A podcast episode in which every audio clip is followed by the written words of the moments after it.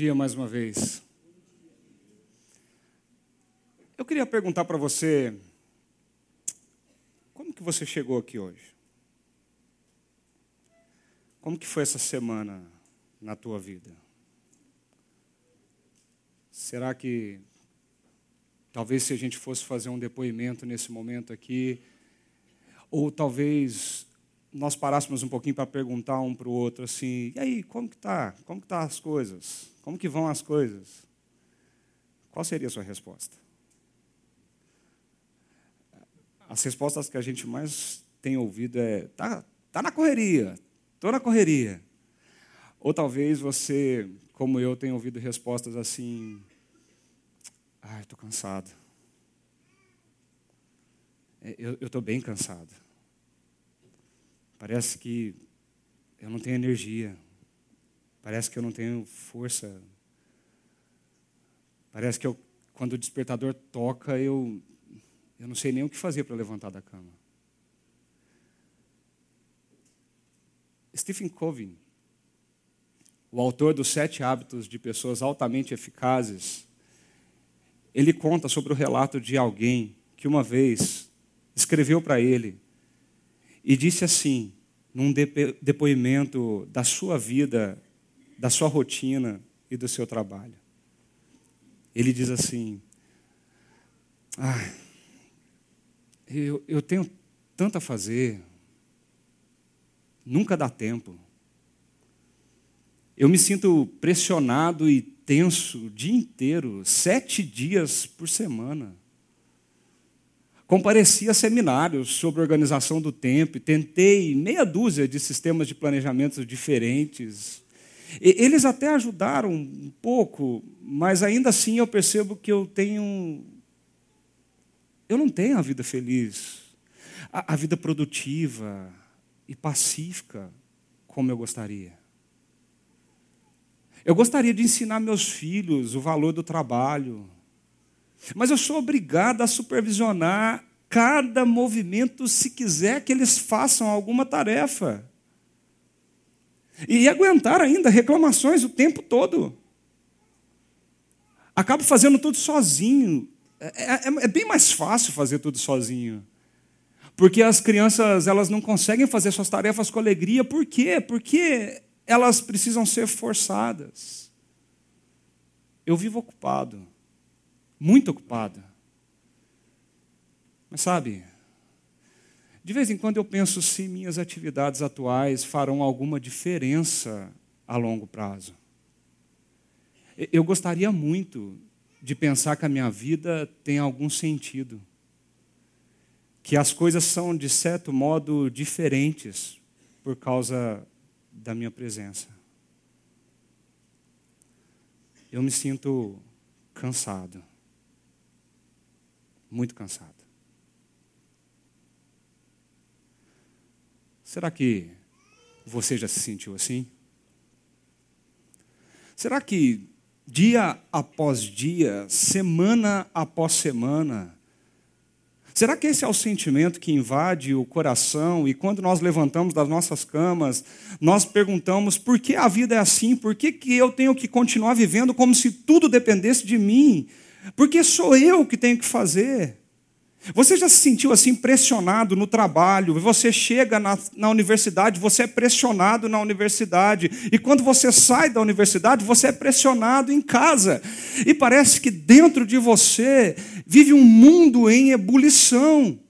Todo mundo ao meu redor me cobra por desempenho. Todo mundo me cobra por produtividade, todo mundo me cobra para que eu seja uma pessoa muito melhor do que eu sou. No fundo, no fundo, parece que a gente está sentindo que a gente não dá conta. Você já teve aquela sensação de dormir e acordar, mas você se sentir exausto quando você acorda? Parece que você teve uma boa noite de sono. Você dormiu a noite toda, mas você chega de manhã num sábado ou domingo como esse, depois de oito horas de sono, talvez, e você levanta da cama e você está com o corpo doendo. Você está com o pescoço tenso, parece que os seus ombros têm algo em cima empurrando para baixo. Você acorda exausto, mesmo tendo dormido uma grande noite de sono. Nós temos entretenimento, nós temos diversão, e às vezes chega o final de semana, nós pensamos o quê? Agora eu vou relaxar, eu, vou me distrair, eu vou me divertir. E esse entretenimento parece que cansa mais, gente. A, a gente sai na sexta-noite, sai no sábado, quando chega no domingo, uf, nós estamos exaustos. E quando você cai em si, aquela musiquinha do Fantástico toca, você fala: Meu Deus, amanhã é segunda-feira. Você sabia que tem uma síndrome da música do Fantástico, né? Quando ela toca, parece que dá até batedeira, né? Lá em Minas fala batedeira. O, o correto é taquicardia. Eu não sei você, mas parece que a gente, quando tira férias, chega no último dia de férias, a gente dá aquela respirada funda, fundo e fala assim: ai, eu estou precisando de férias das férias. Porque eu estou cansado, eu fiz tanta coisa, viajei, eu cuidei disso, eu cuidei daquilo, resolvi problema, resolvi problema, resolvi problema. Ai, estou exausta. Você sabia que a maioria das pessoas se sentem assim? Pode perguntar. Pergunta na fila do supermercado, pergunta onde você estiver com seus amigos, seus colegas, pergunta para as pessoas que você convive. As pessoas estão exaustas, as pessoas estão cansadas. Nós estamos vivendo na sociedade do cansaço. A sociedade do século XXI chega a esse século expressando sinais claros e óbvios de muita exaustão. Em 2013, Alguns anos atrás, a pesquisa realizada pelo IBOP já demonstrava que 98% dos brasileiros afirmavam cansados mentalmente e fisicamente. E pasmem, os jovens de 20 a 29 anos representavam a maior fatia dos exaustos. A idade da vitalidade, da força, da vontade de viver era a parcela da nossa sociedade que mais dizia: eu estou cansada. Eu estou cansada. De acordo com o Conselho Nacional de Segurança dos Estados Unidos, em 2015, 43% dos trabalhadores do país dormem menos do que um período recomendado pela Fundação Nacional do Sono, uma ONG que tenta fazer a conscientização da importância desse período na vida.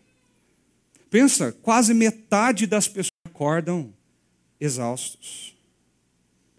Um filósofo moderno coreano chamado Han, ele disse em um dos livros que foi publicado recentemente o seguinte: a sociedade do século XXI não é mais a sociedade disciplinar, mas uma sociedade do desempenho.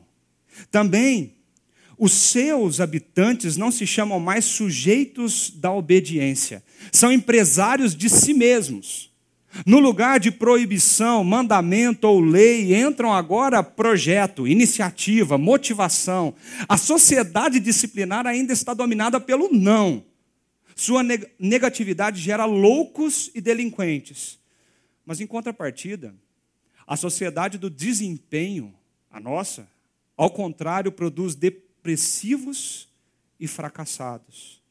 Pessoas cansadas, exaustas em um, um dos seus livros, Vic Robin e Joy, ele escreveu dizendo assim: nunca se trabalhou tanto na história humana. A vida profissional se tornou uma nova espécie de religião. Olha o que ele diz. Nossos empregos agora exercem a função que tradicionalmente pertencia à religião anos atrás. Eles são o lugar onde nós buscamos resposta para as questões fundamentais, como: quem sou eu? Por que, que eu estou aqui? Qual, qual é o sentido de tudo isso? Os empregos também hoje exercem a função da família, respondendo às questões de significado, como: quem são os meus? E onde eu me encaixo em toda essa história? Para um pouquinho e pensa. Se quando nós tentamos responder essas perguntas, o que nós somos profissionalmente, o nosso trabalho, ele não vem à tona para tentar responder quase todas elas. O que você faz quando você acorda até a hora que você chega em casa? Qual é a maior fatia do teu dia e para onde você está investindo toda a sua energia nisso? o nosso trabalho se tornou a nossa religião. E muitas vezes o dinheiro se tornou o nosso Deus. Os bens, as posses, o sucesso, a vontade de crescer, de ser alguém, buscar a realização pessoal naquilo que eu posso fazer, naquilo que eu posso conquistar. O que eu tenho é meu. O que eu sou, eu conquistei. Eu queria fazer um teste com vocês nessa manhã. Doze perguntas rápidas de sim ou não. E é um teste que o Tim Chester colocou no livro dele, é intitulado assim: Doze perguntas diagnósticas, para você saber o quanto nós estamos mal da doença da pressa. Nós vamos responder essa pergunta aí no nosso coração. Eu queria que você avaliasse quantos sim e quantos nãos você tem. A primeira delas é o seguinte: você trabalha regularmente 30 minutos por dia, além das suas horas contratadas? Pelo menos 30 minutos? Você verifica os e-mails e mensagens de WhatsApp, telefone do trabalho quando você está em casa? Ou talvez até atende o telefone? Alguém já lhe disse: ah, Eu não quero te incomodar porque eu sei o tanto que você está ocupado. Alguém já falou isso para você? Sua família e amigos já reclamaram de você não ter tempo para passar com eles? Algum dia o maridão chegou e falou assim: Minha querida, a gente não tem tempo mais. A gente está acostumado com o contrário, né? Você já ouviu isso? Outra pergunta: se de repente e sem esperar, amanhã você tivesse a noite livre, você usaria seu tempo para trabalhar em alguma tarefa doméstica?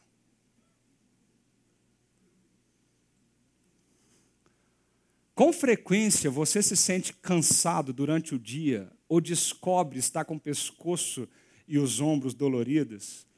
E talvez você até fala: "Nossa, eu preciso ir no médico, tem alguma coisa acontecendo comigo". Outra pergunta: com frequência você excede o limite de velocidade quando você está dirigindo? Você faz uso de qualquer horário flexível oferecido por seu trabalho? Talvez você tenha um tempinho no carro, um tempinho em casa, nas férias, qualquer lugar que você esteja, é um tempinho válido para você resolver aquele problema que você não conseguiu resolver durante o dia? Além disso, você ora com seus filhos com regularidade? Todos os dias? Aliás, você tem tempo suficiente para as suas orações? Você tem um tempo para se dedicar a isso? Você tem um hobby em que você se envolve ativamente? E que aquilo te dá uma sensação gostosa de prazer, de você estar tá fazendo aquilo que você gosta? E por fim, vocês comem juntos como família em sua casa pelo menos uma vez no dia? São 12 perguntas.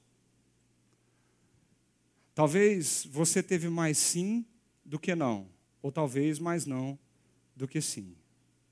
Mas essas perguntas vêm para poder avaliar o nosso coração e tentarmos entender um pouquinho como que nós estamos nessa história da doença da pressa. Será que nós também estamos inseridos estamos nos entregando nessa história do cansaço, da exaustão, porque nós corremos sem parar? Porque nós estamos usando o nosso tempo de uma forma que nós não temos mais ele em nossas mãos, ou talvez nós descobrimos que nós nunca tivemos. Por quê?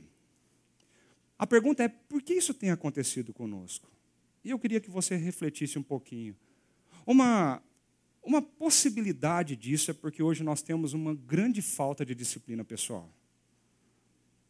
As mesmas 24 horas foi dadas a todos que estão presentes nesse auditório e aqueles que estão nos acompanhando pela internet. Todos nós possuímos o mesmo tempo para viver o nosso dia. A grande diferença é o tempo e a organização desse tempo na qual você dedica para as coisas que você faz. Muitas vezes o seu tempo não é dedicado apenas para o trabalho. Nós, brasileiros, ainda, com o nosso jeitinho e a nossa mania de procrastinar as coisas, nós, enquanto no trabalho, nós estamos resolvendo problemas de casa, enquanto em casa nós estamos trabalhando. Sempre há tempo para ver o último vídeo do YouTube no trabalho, mas sempre há tempo para responder um e-mail enquanto está em casa. Nós não organizamos as nossas tarefas, nós não resolvemos os problemas, nós não conseguimos aglutinar tudo o que nós precisamos fazer nas oito, nove horas de trabalho. Nós não conseguimos nos disciplinar pessoalmente para fazer tudo o que nós queremos fazer. Sabe uma outra coisa? Isso acontece conosco porque nós confundimos descanso com entretenimento. Nós achamos que relaxar é, é imergir na onda de entretenimento que a cultura tem nos dado. Quem aqui não chegou numa sexta-feira ou talvez num sábado, sentou no sofá e diz: Eu vou assistir os dez episódios dessa série? E de repente, quando acaba os dez episódios dessa série, você percebe que você ficou 12 horas na frente da televisão. E no fim, para você dizer: Ó, oh, ela é legal. Ou hum, não gostei. Eu, se eu fosse autor, eu acabaria de outra forma. Nós confundimos que descansar é ter uma rotina de final de semana onde você não para em casa e você tem que se desdobrar para dar conta de todas as atividades suas, da sua família, dos seus filhos. Descansar é você não estar no trabalho, descansar é você fazer qualquer outra coisa que não ser trabalho. E nós esquecemos de investir tempo nas pessoas, nós esquecemos de investir tempo com aquele que nos ama. Nós esquecemos de descansar o coração, cansando o nosso físico. E chega segunda-feira, com a confusão entre descanso e entretenimento, nós estamos exaustos para mais uma semana de muito e muito trabalho. Mas além de tudo isso, existe um grande motivo que nos leva a ficar assim.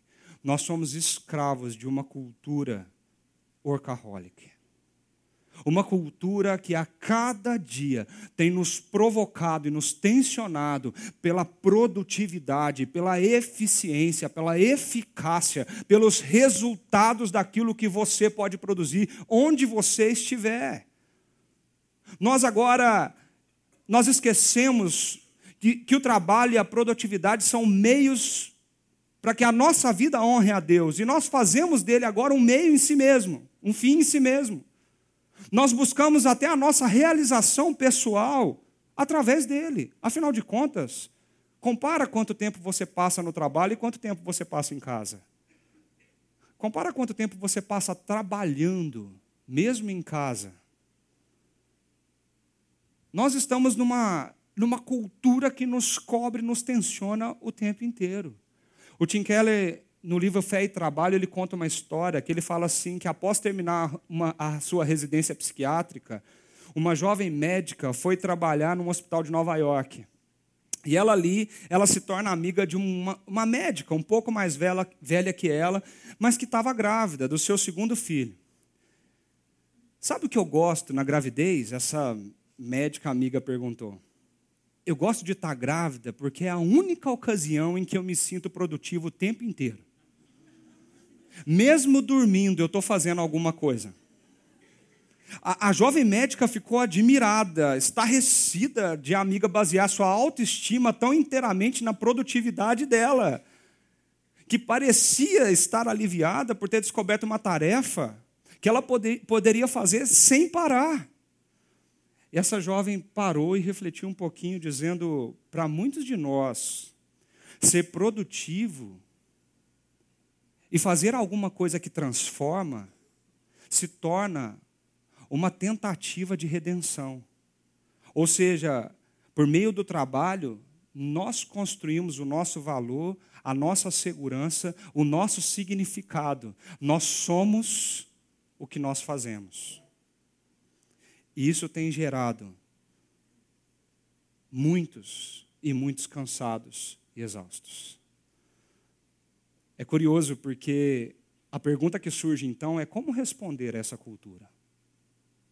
Como responder à cultura do cansaço, da exaustão? Como responder a esse dilema de tensão que todos os dias tem nos cobrado mais?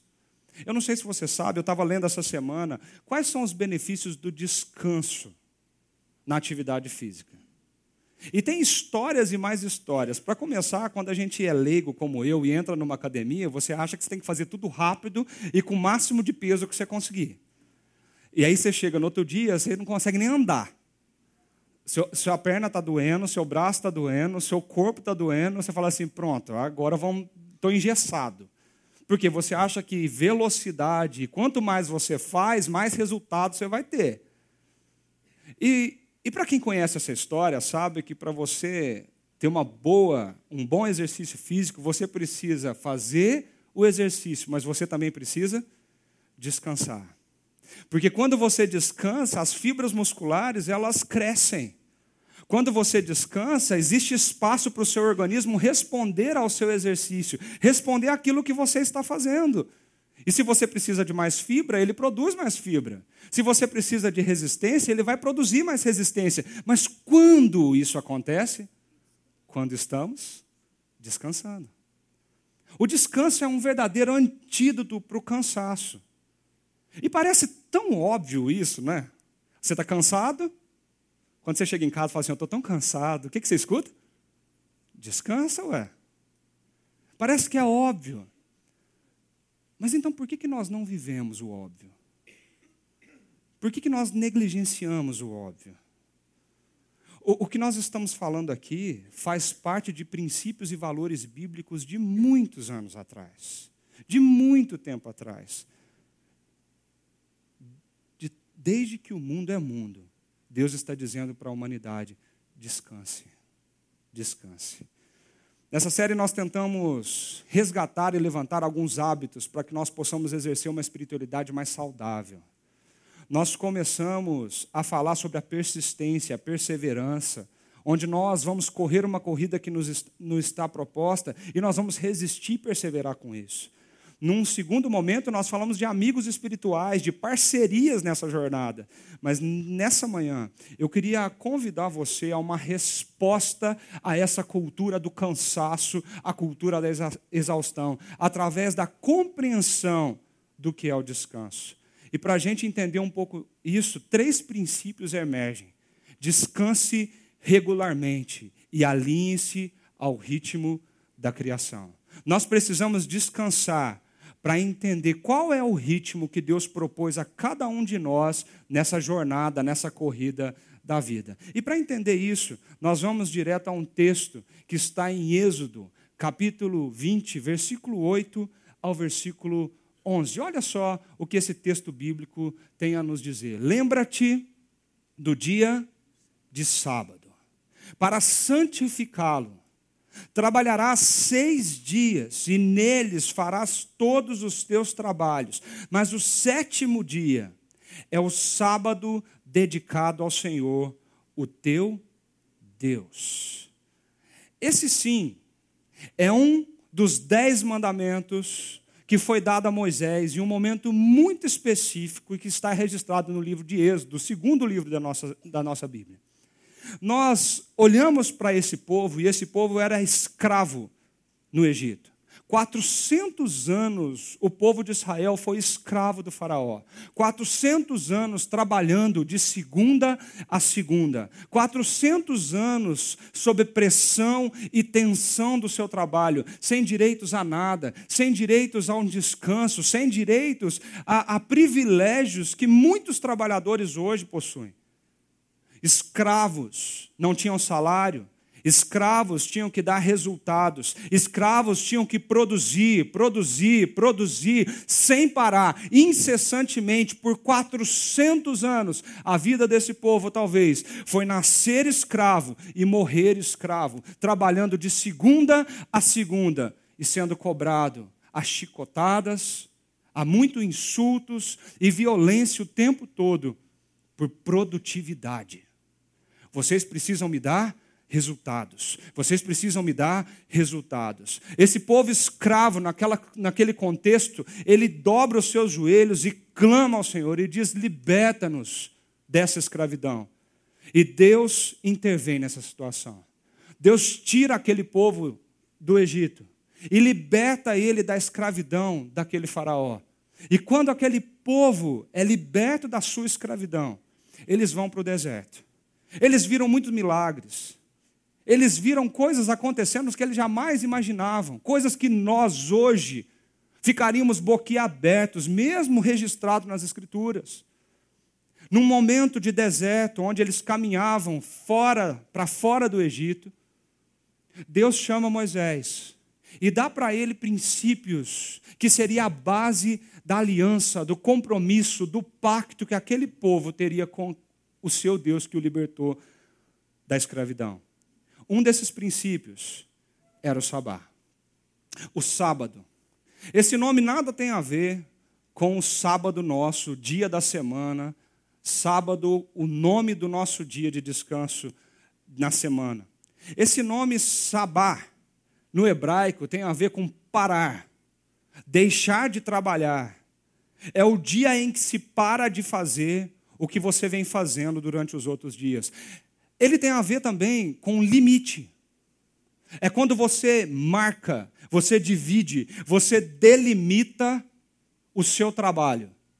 Quando Deus olha para uma geração de escravos saindo do Egito, povo que estava acostumado desde que nasceu a trabalhar de segunda a segunda, sem parar um minuto, ele olha para aquele povo e, além de outros nove princípios, ele diz para aquele povo: agora vocês vão aprender um princípio muito lindo e muito bonito na vida de vocês.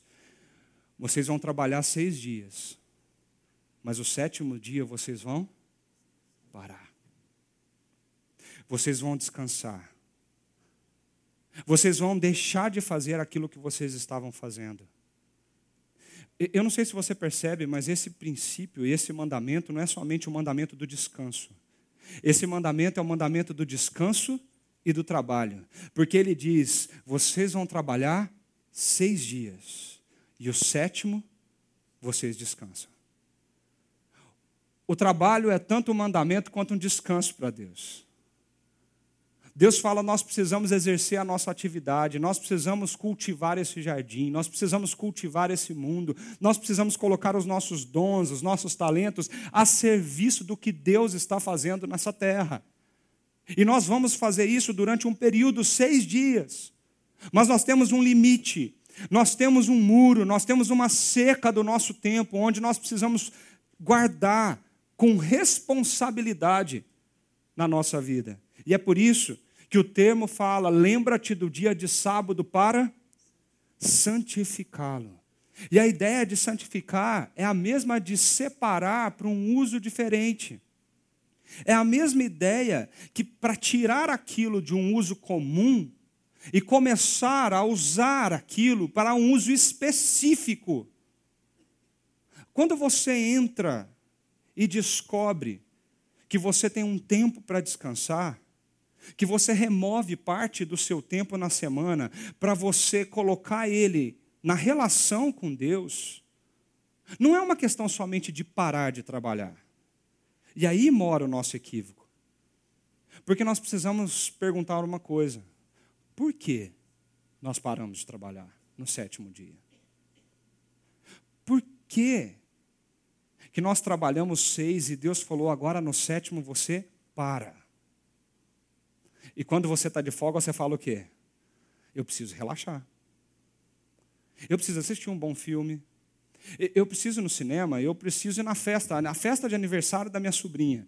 Eu preciso, nossa, hoje o dia está apertado. É minha folga, mas eu tenho que de manhã eu tenho que fazer uma caminhada, depois eu tenho que ir comprar algumas coisas no supermercado. Eu chego em casa eu tenho que fazer o almoço. De tarde a gente vai receber uma visita em casa e de repente mais tarde um pouquinho a gente tem que sair correndo para ir no aniversário da sobrinha e de noite a gente tinha combinado aquela pizza, não tinha? Aí quando você chega meia-noite em casa com dois meninos no colo e você senta no sofá, você percebe que o seu dia de descanso foi um caos. Você usou o seu dia de descanso para correr, para agitar. E para para pensar uma coisa. Às vezes nós usamos o dia de descanso que Deus diz, você precisa separar isso do comum para me entregar. Nós usamos esse dia para o nosso prazer, para nós mesmos. Nós usamos esse dia de uma forma tão egoísta Porque às vezes nós achamos que relaxar é se voltar para nós mesmos naquilo que eu gosto, que eu quero fazer e somente eu, eu, eu, eu. O texto fala que seis dias nós vamos trabalhar, no sétimo nós vamos descansar. E isso produz um ritmo. Um ritmo que aquele povo não, não conhecia, um ritmo que aquele povo não tinha consciência. Eles não tinham ritmo, porque todo dia era dia de trabalho. Mas agora que aquele povo saiu do Egito, existe um ritmo, existe um ciclo, existe algo que está sendo ensinado por Deus na nossa vida. Você trabalha, mas você descansa. Você trabalha e você descansa. Por quê? Mas por que tudo isso? E ele complementa dizendo assim: Nesse dia não farás trabalho algum, nem tu, nem teus filhos ou filhas, nem teus servos ou servas, nem teus animais, nem, teu, nem os estrangeiros que morarem em tuas cidades. E nós percebemos que essa, a influência do nosso descanso, ela não está somente sobre a nossa saúde e a nossa vida. Descansar não tem a ver somente de você conseguir ter saúde emocional e física, porque o teu descanso influencia todos que convivem com você. Quem aqui nunca viu a história de um pai que chega em casa muito cansado, tarde, depois de tanto trabalhar, mas quando chega, os seus filhos já estão dormindo, sua esposa já está exausta, você não consegue mais conversar, nem dialogar, não existe mais espaço nem para aquela pergunta básica: como foi o seu dia? Porque quando chega em casa, talvez tenha trabalho para fazer ainda. Quando você não descansa, todos sentem. Quando você não descansa, todos na sua casa são desgastados pelo seu cansaço. Percebe isso? A influência desse dia não é somente para você, mas é para todos que estão à sua volta. E aí vem aquela pergunta: mas por quê? Por que descansar? Por que Deus teve que descansar? O texto diz: pois em seis dias o Senhor fez os céus e a terra, o mar e tudo que neles existe, mas no sétimo dia descansou. Portanto, o Senhor abençoou o sétimo dia e o santificou. O descanso, o descanso de Deus, foi quando ele fez todas as coisas e ao final de cada dia ele parava. Ele cessava o seu trabalho, ele olhava e ele contemplava aquilo que tinha sido realizado. E quando ele prestava atenção na sua obra, ele dizia: Isso ficou bom. Quando ele chega no sexto dia e olha para a humanidade criada, ele contempla toda a sua criação e Deus olha para isso e diz: Isso ficou muito bom. E assim ele descansou. Deus fica cansado? Ele precisava descansar? Então por que Deus descansa? Porque Deus queria ensinar para mim e para você um dos princípios mais valiosos dessa relação trabalho e descanso. O nosso descanso não é nos encher de atividades que não é trabalho nos finais de semana. O nosso descanso tem a ver com parar de fazer aquilo que nós estamos fazendo e contemplar aquilo que foi realizado. É parar de fazer aquilo que nós fazemos às oito horas do nosso dia e parar e falar: Deus, muito obrigado, porque eu tenho um emprego, eu tenho capacidade, eu tenho talentos, eu tenho dons, eu tenho possibilidade de exercer isso hoje em dia. Quando você chega no final de semana, é a hora de você parar, celebrar, contemplar e dizer: Isso é muito bom. Isso é muito bom. Eu não sei se você percebe, mas aqui o texto de Êxodo, ele faz um link direto com a criação de Deus. Deus criou, Deus descansou. Nós somos chamados a viver essa vida de trabalho, mas também a vida de descanso, lembrando quem é quem nessa vida. Quando nós paramos para descansar, nós somos convidados a contemplar a criação de Deus e lembrar que Ele é o Criador de todas as coisas. É Ele que fez tudo o que existe. Que nós somos quem somos não pelos esforços das nossas mãos, mas nós somos quem somos pelo que Ele faz em nossa vida. Quando nós descansamos, nós temos tempo para colocar o nosso coração no lugar correto e realinhar as nossas expectativas com aquilo que Deus deseja de cada um de nós. Quando nós não descansamos, nós não conseguimos isso. Eu digo que o descanso é um sinal da aliança do povo de Israel. Aquele dia era santo e santificado a Deus. E todo mundo que pertencia a esse compromisso, esse pacto com Deus, eles pertenciam à aliança de Israel. O, o descanso era um dízimo do tempo de cada um deles. Se você trabalha seis dias, o sétimo dia você devolve para Deus, em direção a Deus, você santifica aquele dia para Ele, com Ele em teu coração e tua mente, celebrando o que foi feito. Mas o descanso também é uma declaração de fé. Quando nós descansamos, santificando um dia na nossa semana para Ele, nós estamos dizendo para nós mesmos: para o nosso coração, para a nossa consciência e para todos, na nossa casa e fora da nossa casa, uma coisa: Deus fez os céus e a terra e tudo que neles existe. Deus é o Criador. É Ele quem dirige a história. É Ele que é o Senhor da minha vida. Quando nós descansamos, nós reconhecemos a fragilidade da nossa humanidade. Porque quando nós não paramos, nós morremos. Quando nós descansamos, nós reconhecemos o quanto nós precisamos parar, realinhar e reconsiderar a nossa vida. E para isso, nós temos algo na nossa vida que é tão natural e tão importante, mas tão negligenciado como o sono. Um, um autor de um livro que eu gosto muito, James Bryan Smith, ele diz assim: o inimigo número um da formação espiritual cristã hoje é a exaustão. Ele fala assim: o cansaço atrapalha a formação do caráter de Cristo em nós. Quem aqui não ficou irritado porque estava cansado? Quem aqui já não brigou porque no final das contas, depois daquela briga, você olha, para, senta com o maridão no lado da cama, e aí a hora que vocês vão conversar, você vai falar assim: desculpa, eu estou cansado é cansaço. A exaustão nos distancia do tipo de pessoa que Deus deseja formar em nós. Trabalhar sem esse ritmo natural impresso na criação por Deus causa esgotamento. Nós negligenciamos uma das atividades mais fundamentais da vida do homem, que é o sono. Existem vários estudos que falam que o ser humano precisa de pelo menos oito horas por dia para poder dormir e manter a sua saúde. É óbvio que isso depende de cada caso. Mas quando se pega o todo, oito horas de sono parece que é fundamental para mim e para você. E se eu fizesse essa pergunta aqui, quem consegue dormir oito horas por noite nesse auditório? Não precisa levantar a mão, a gente ia se assustar.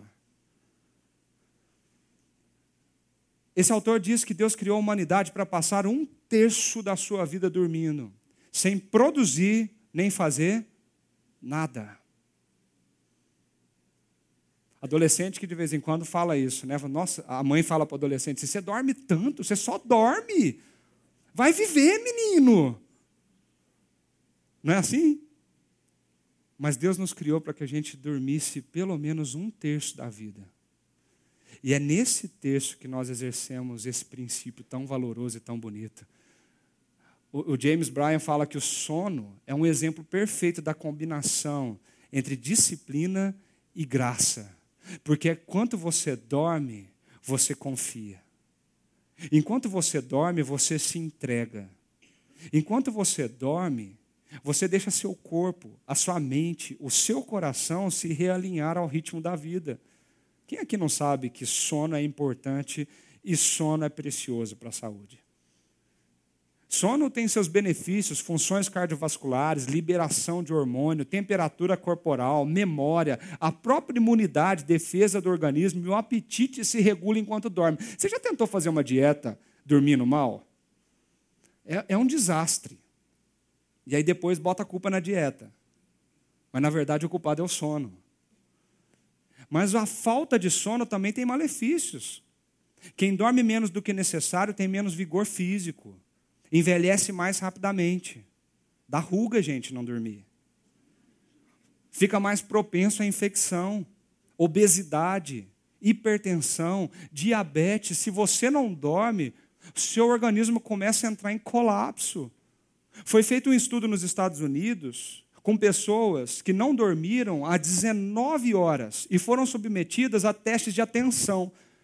Foi, foi alarmante o resultado disso, porque 19 horas nem é tanto assim. Eu já trabalhei em hospital, já dei plantão de 24. Quando eu vi 19, eu falei, não, 19 dá. Aí, quando eu vi o resultado, porque eles constataram que essas pessoas cometeram mais erros do que pessoas com 0,8 gramas de álcool no sangue, uma quantidade equivalente a três doses de uísque. As pessoas que não dormiram por 19 horas, elas começaram a errar em tudo aquilo que elas faziam, nas decisões, nas tarefas. Por quê? Porque não dormiram. Porque não dormiram. A pergunta aqui é: quantas horas de sono você tem por dia? Essa pergunta é intrigante, né? Porque o nosso mundo vai falar para você: trabalhe, trabalhe, trabalhe, trabalhe, trabalhe. Se você é pai e mãe, então, essa pergunta é um presente. Quantas horas de sono você tem por dia?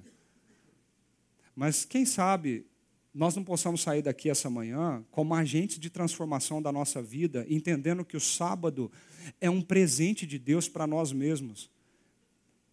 Será que o sono faz parte da tua agenda? Você bloqueia a tua agenda na hora de sono? Eu sei que tem gente que tem dificuldade para dormir.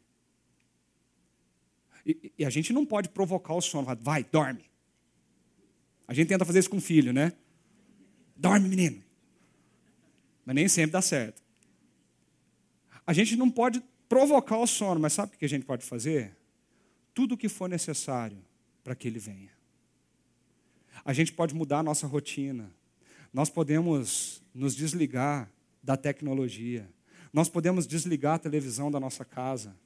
Nós podemos mudar os nossos horários de chegar e sair de casa. Nós podemos mudar algumas programações da nossa casa. Nós podemos proporcionar um ambiente seguro para que isso tudo aconteça.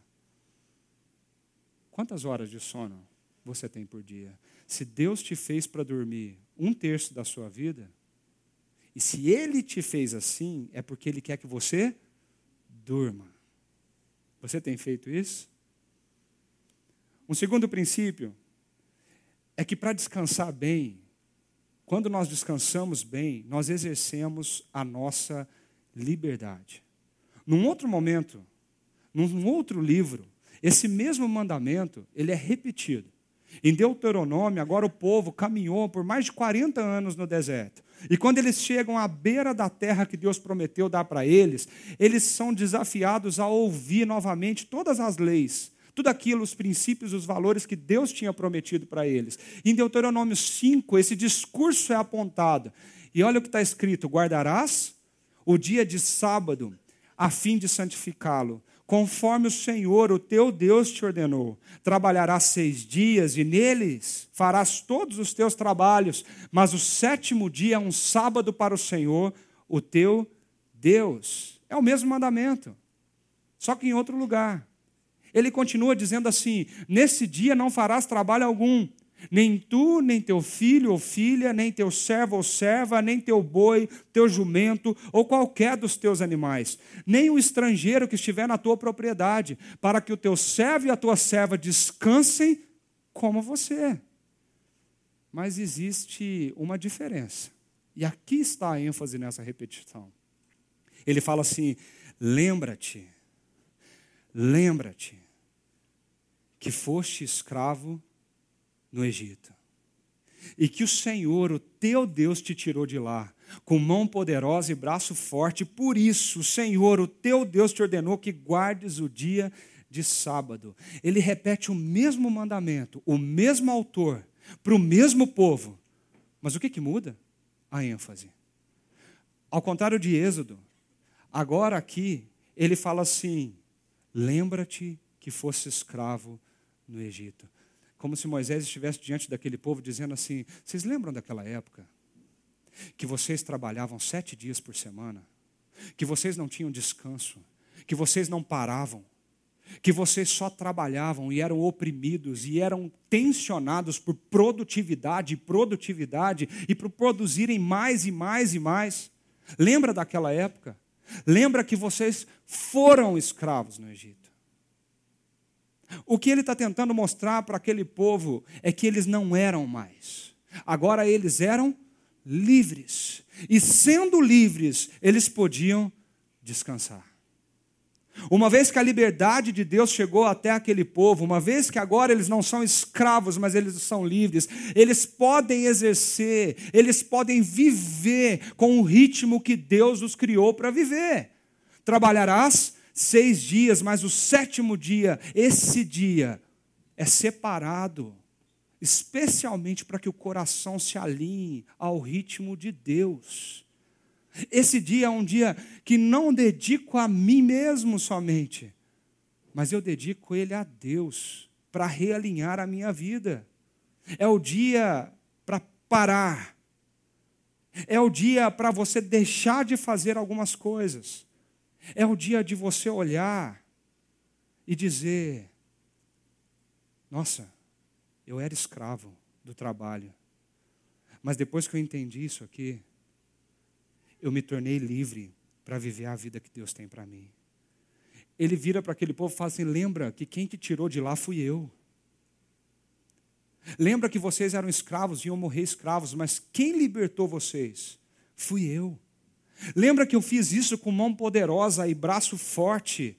E essas duas expressões são muito importantes, porque mão poderosa e braço forte tem um sentido daquele que governa, que controla, que desenha, aquele que faz as coisas acontecer com o seu poder. Deus é capaz de nos libertar da nossa escravidão. E ele diz: vocês precisam acreditar que as minhas mãos, os meus braços, são capazes não somente de libertar vocês do Egito, mas são capazes de sustentar vocês no deserto.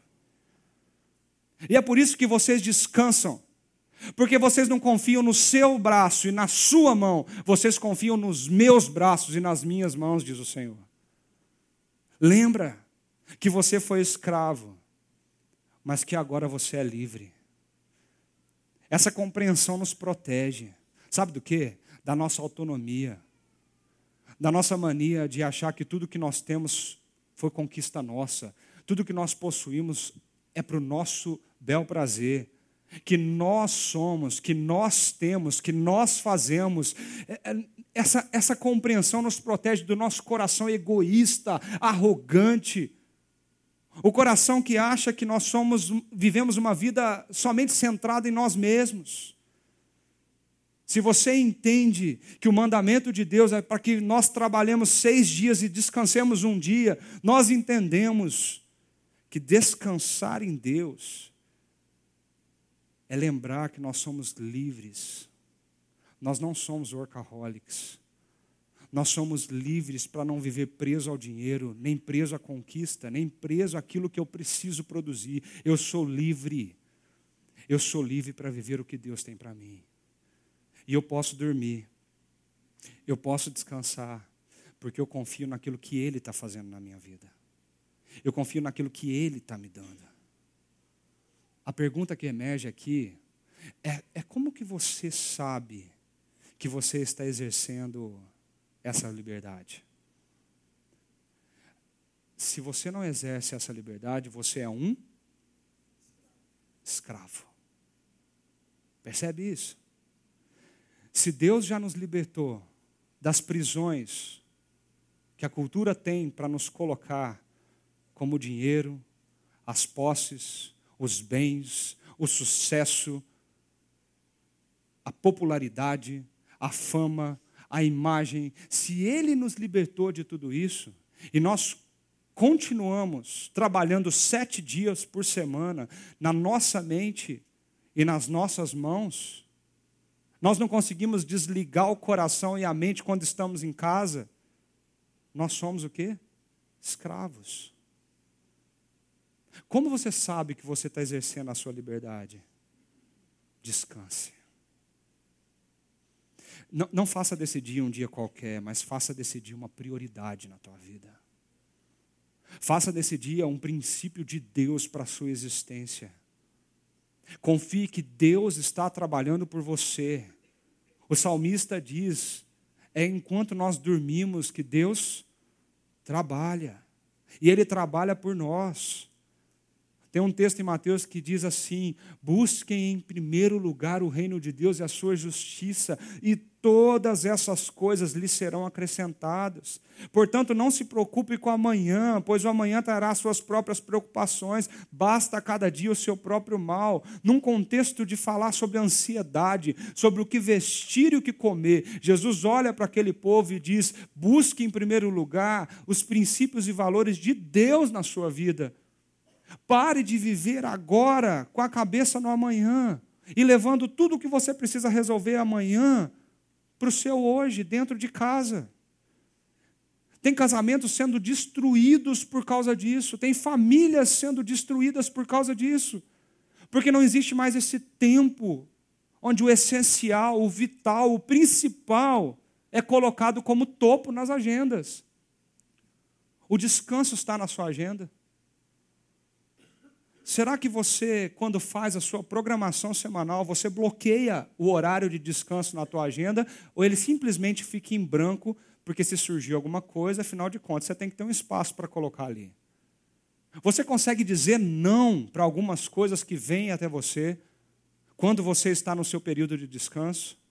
Quando você chega em casa você coloca a bolsa, a chave dos carros, você coloca aquilo que você trouxe da rua em algum lugar na sua casa, você entra na sua casa, aquilo é um momento de descanso para você. Se o teu telefone tocar, você é capaz de dizer não. Se o teu WhatsApp começar a pipocar mensagens ali, você vai dizer não.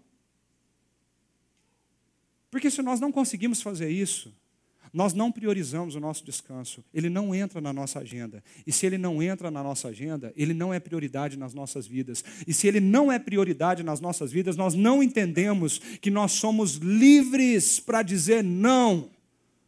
Que nós somos livres para ter tempo de qualidade com a nossa família, nós somos livres para santificar esses momentos, para alinhar o nosso coração, aquilo que Deus está fazendo conosco. Se nós não entendemos esse princípio, nós estamos declarando para nós mesmos, para os nossos filhos, para a nossa família, que nós somos escravos. Escravos da produtividade, escravos da produção, escravos dos afazeres, escravos do que eu preciso entregar amanhã de manhã. Quantas vezes nós roubamos o nosso tempo e nós falamos, eu tenho que entregar um projeto amanhã cedo, e você passa a noite trabalhando. Você pega emprestado esse tempo achando que você é o bambambam bam, bam da produtividade. Mas no outro dia você está um caco. Porque você rompeu os seus limites. Sabe o que esse princípio ensina para nós? Delimite o seu tempo. Quem sabe hoje de manhã você não para para pensar um pouquinho na tua rotina e você não tira na tua agenda Responde essa pergunta: qual é o espaço de descanso do meu dia? Para que eu possa chegar em casa e dizer: Isso ficou bom. Deus, obrigado. Eu tive um monte de problema na empresa, mas o Senhor estava comigo, o Senhor me ajudou, isso ficou bom. Tire um espaço na tua agenda para o seu descanso, priorize isso, que seja a primeira atividade que você coloca na tua agenda, meu tempo de descanso. E diga não para o que surgir para ali a não ser que sejam urgências. Mas também tire um tempo para você descansar na semana. Qual é o seu dia? Qual é o seu sétimo dia? Eu sempre vivi na crise, né? Eu tenho que ter o sétimo dia no sábado ou no domingo, mas eu era enfermeiro. Eu dava plantão. Eu trabalhava, às vezes, de, de domingo, de sábado, feriado, e às vezes descansava numa terça-feira. Quem gosta de descansar no meio da semana, né? Está todo mundo trabalhando, eu sei em casa. Mas quando eu compreendi que não é uma questão de não estar trabalhando, é uma questão de como está o seu coração e como está você no dia que você não está trabalhando. Sabá não quer dizer sábado, dia da semana. Sabá quer dizer descanso. Qual é o seu sétimo dia? Qual é o dia da tua agenda que está lá marcado, bloqueado para que você descanse, para que você sente com a tua família, para que você converse sobre o que Deus tem feito na vida de vocês, para que você gaste tempo com a tua esposa, tempo de qualidade, tempo precioso que você pode fazer regar o teu casamento, a tua família e a construção do que Deus tem para você. Qual é esse dia? E por que não também tirar um tempo no ano? Tem gente que acha que não ter férias durante um ano é bonito. Eu sou o cara da produtividade, sabe por quê? Porque eu trabalho 12 meses sem parar. Por que não tirar um tempo, fazer uma viagem, deslocar a mente e o coração daquilo, mas levar a mente e o coração a contemplar aquilo que Deus está fazendo no ano na tua vida? Coloque isso na tua agenda, meu querido. Eu coloquei essa palavra aqui para a gente brincar com o seu significado. Delimitar o seu tempo é dar limite para o seu tempo. Dê limite para o seu tempo. Faça isso antes da sua semana começar. E então você consegue chegar no terceiro compreensão sobre esse descanso. Nós aprendemos que descansar regularmente é possível, porque em Cristo nós encontramos descanso para nossa alma. Olha só o que o texto de Mateus vem a nos ensinar sobre isso. Venham a mim, todos os que estão cansados e sobrecarregados, e eu lhes darei descanso. Tomem sobre vocês o meu jugo e aprendam de mim, pois sou manso e humilde de coração, e vocês encontrarão descanso para as suas almas, pois o meu jugo é suave e o meu fardo é leve. Nós temos aqui um convite de Cristo a compreender a profundidade do que significa o sabá. Muito mais do que parar de trabalhar e ficar em casa, Cristo agora vem exaltar isso, dizendo: Venha a mim, você que está cansado e sobrecarregado, sabe por que eu vou fazer? O que eu vou fazer com você? Eu vou dar descanso para você. Eu vou dar um descanso para você. E esse descanso não é somente físico, é um descanso para a sua alma. É um descanso para aquilo que você é. É um descanso para a sua essência. Mas tem uma coisa que parece estranha nesse texto. Como que eu vou descansar quando Jesus está dizendo assim, ó, pega sobre, pega o meu jugo, que tem a ver com escravidão, aquela canga que é colocada sobre os bois que, que dirigem aquele carro, e coloquem sobre os seus ombros. Como que eu vou descansar? Como que ele promete descanso para a minha alma se ele está pegando, falando, pegue o jugo e coloque sobre a minha vida? Como assim? Mas ele diz assim: aprendam de mim, porque eu sou manso e humilde de coração. Quando vocês aprenderem o caráter que eu tenho para ensinar para vocês, vocês vão encontrar descanso para suas almas. Prestem atenção. O sábado é um mandamento para que nós possamos aprender que seis dias nós trabalhamos, mas um dia nós paramos. Como mandamento de Deus, eu não posso negligenciar esse dia. É o dia que, segundo o Êxodo, nós paramos para ver o Deus Criador e dizer: Ele é o Criador de todas as coisas. Eu existo porque Ele me criou. Eu preciso parar e dizer: Olha, deu certo, foi bom, é muito bom o que eu fiz essa semana. Nós também paramos para entender que nós não somos escravos do nosso trabalho, nem da nossa produção, nem daquilo que nós podemos oferecer. Nós somos livres. E sendo livres, nós podemos descansar, nós devemos descansar, para que nós ensinemos as nossas gerações, para que nós protejamos o nosso coração da autonomia e consigamos confiar nele. E agora Jesus diz assim: pega o meu caráter e coloca na vida de vocês.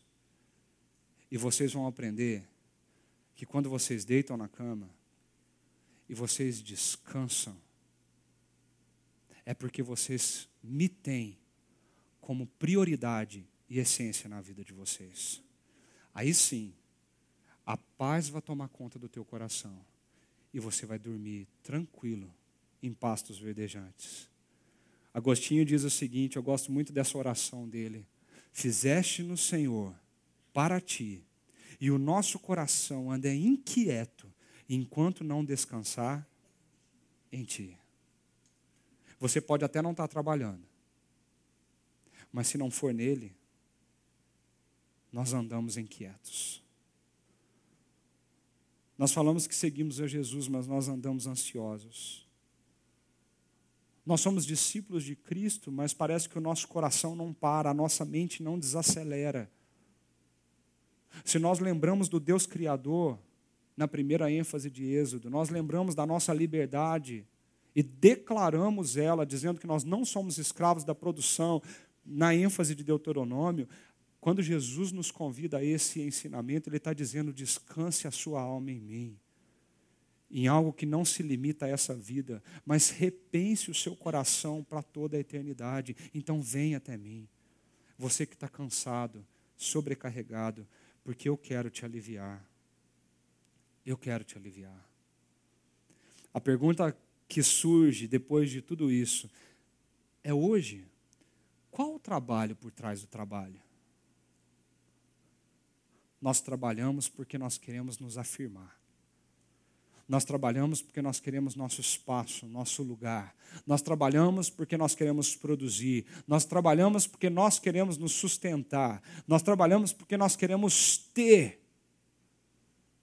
Mas eu queria mudar essa pergunta. Qual é o descanso por trás do descanso? É quando nós pegamos todas essas vontades do nosso coração e entregamos para Ele.